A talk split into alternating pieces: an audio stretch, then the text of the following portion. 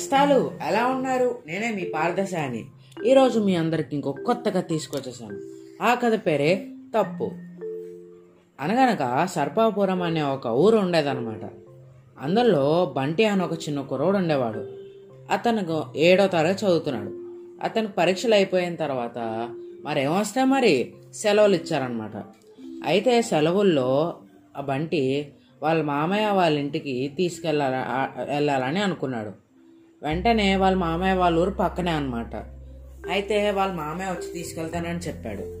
చివరికి ఒక రోజు వాళ్ళ మామయ్య సర్పాపురానికి వచ్చి బంటి వాళ్ళ ఇంటికి వచ్చారనమాట అంతా భోజనాలంతా చేసేసి అక్కడ "మ్మ్, బయలుదేరాంరా మరి అని అన్నాడు అనమాట సరే మావయ్య ఇప్పుడే నా బ్యాగ్ పట్టుకొని వస్తానండు అని చెప్పి లోపలికి వెళ్ళి ఒక బ్యాగ్ పట్టుకొని వచ్చాడనమాట అందులో తన బుక్స్ బట్టలు ఆట వస్తువులు అన్నీ పెట్టుకున్నాడు. ఒరే బాగానే సర్దేవరా అని మావయ్య పొగిడాడు. వెళ్ళిపోతుండగా ఒరే ఈ బంటిగాడికి పన్నెండేళ్ళు నిండిపోయినాయి కదా ఇది వీడికి ఫుల్ టికెట్ తీయాలి హాఫ్ టికెట్ తీయకూడదు ఇదిగో డబ్బులు అని చెప్పాడనమాట అని ఇచ్చి బంటి వాళ్ళ నాన్నగారు వాళ్ళ మామయ్యకి ఇచ్చారు. వద్దులే నేను చూసుకుంటా కదా నా దగ్గర ఉన్నాయి అని అంటూ అలాగే వచ్చాడనమాట టాటా చెప్పేసి. బస్ స్టాండ్ దగ్గరికి వెళ్ళారు.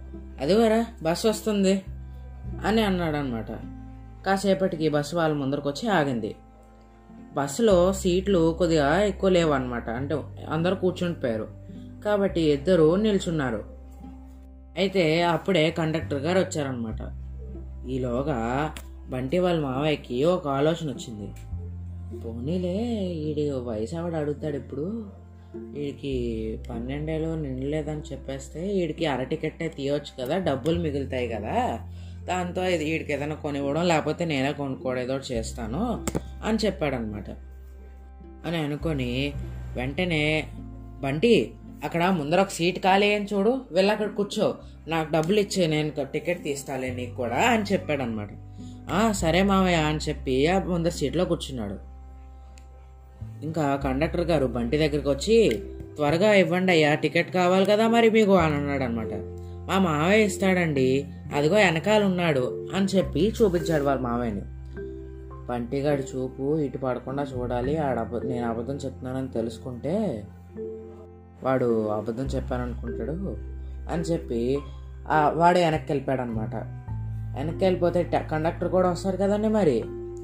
అప్పుడు మాకు ఒక ఆ అబ్బాయికి అర టికెట్ నాకు ఒక టికెట్ ఇవ్వండి అని చెప్పి బండి వాళ్ళ మావయ్య అన్నాను అనమాట పిల్లాడికి ఎంత వయసు అని అన్నాడు. ఆడికి ఇంకా పన్నెండేళ్ళు నిండలేదండి అని చెప్పాడు. "ఆహా, ఇదిగో అని చెప్పి టికెట్ ఇచ్చాడు.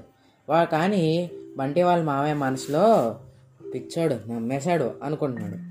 కొంత దూరం వెళ్ళాక బస్సు ఆపారనమాట అక్కడే ఒక చిన్న చెక్ పోస్ట్ ఉండడంతో లోప బయట నించున్న ఇన్స్పెక్టర్ గారు లోపలికి వచ్చారు ఎవరి టికెట్ వాళ్ళు పట్టుకొని చూపించండి అని అందగట్టిగా అరిచాడనమాట.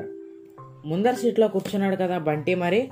ఏ బాబు నీ టికెట్ ఏది? అని కొద్ది మెల్లగా అడిగాడు అనమాట మా మావయ్య దగ్గర ఉంది అని చెప్పాడు. గుడ్ నువ్వేం చదువుతున్నావు? ఏడో ఇప్పుడు నాకు ఏడో తరగతి సార్ నాకు పన్నెండేళ్ళు వచ్చినాయి అని చెప్పాడనమాట. తర్వాత వాళ్ళ మావయ్య దగ్గరికి వెళ్ళి ఏది ఆ అబ్బాయికి టికెట్ ఇవ్వండి? అని అన్నాడు. అర్రే మర్చిపోయి అర టికెట్ తీస్తారండి సారీ అండి ఈసారి ఈ ఫుల్ టికెట్ తీసుకుంటాను అని చెప్పాడనమాట. నీ పప్పులే ఇక్కడ ఉడకో. ఐదు వందలు పెనాల్టీ కట్టు అని తిట్టాడనమాట.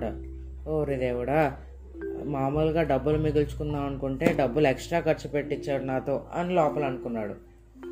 చివరికి బస్ దిగేసిన తర్వాత మావయ్య నాన్న పూర్తి టికెట్ కొనమన్నాడు కదా ఇప్పుడు చూడు మోసం చేయాలనుకుంటే ఏమైందో అని ఆ బంటి అతను చెప్పారనమాట నిజమేరా ఇంకెప్పుడు ఇలాంటివి చెయ్యనులే నాకు బాధ వచ్చింది అని చెప్పి వాళ్ళిద్దరూ ఇంటికి బయలుదేరారు. అయితే ఈ కథలో నీతి ఏంటంటే ఇతరులకు అబద్ధం చెప్పి మోసం చేయాలని మనం ఎప్పుడు చూడకూడదు. అలా చేస్తే మళ్ళీ మనకి అది తిరిగి వస్తుంది. ఇంక ఈ కథ సమాప్తం నేస్తాలు. ఈరోజు పొడుపు కథలోకి వెళ్ళిపోతాం ఆగండి. మొదటిది చిత్రమైన చీర కట్టింది షికారులెన్నో చేసింది. పూసిన వారింటికే కానీ కాసిన వారింటికి పోదు. ఏంటది? రెండోది వంద మంది అన్నదమ్ములంట. కట్టి పడేస్తే చాలంట. కావలసినప్పుడు కదులుతారు దుమ్ము దూరి దూరిపేస్తారంట. వాళ్ళెవరు? సరే అయితే మళ్ళీ రేపు ఇంకో కొత్త కథతో మీ అందరి ముందు ఉంటాను. అంతవరకు సెలవు.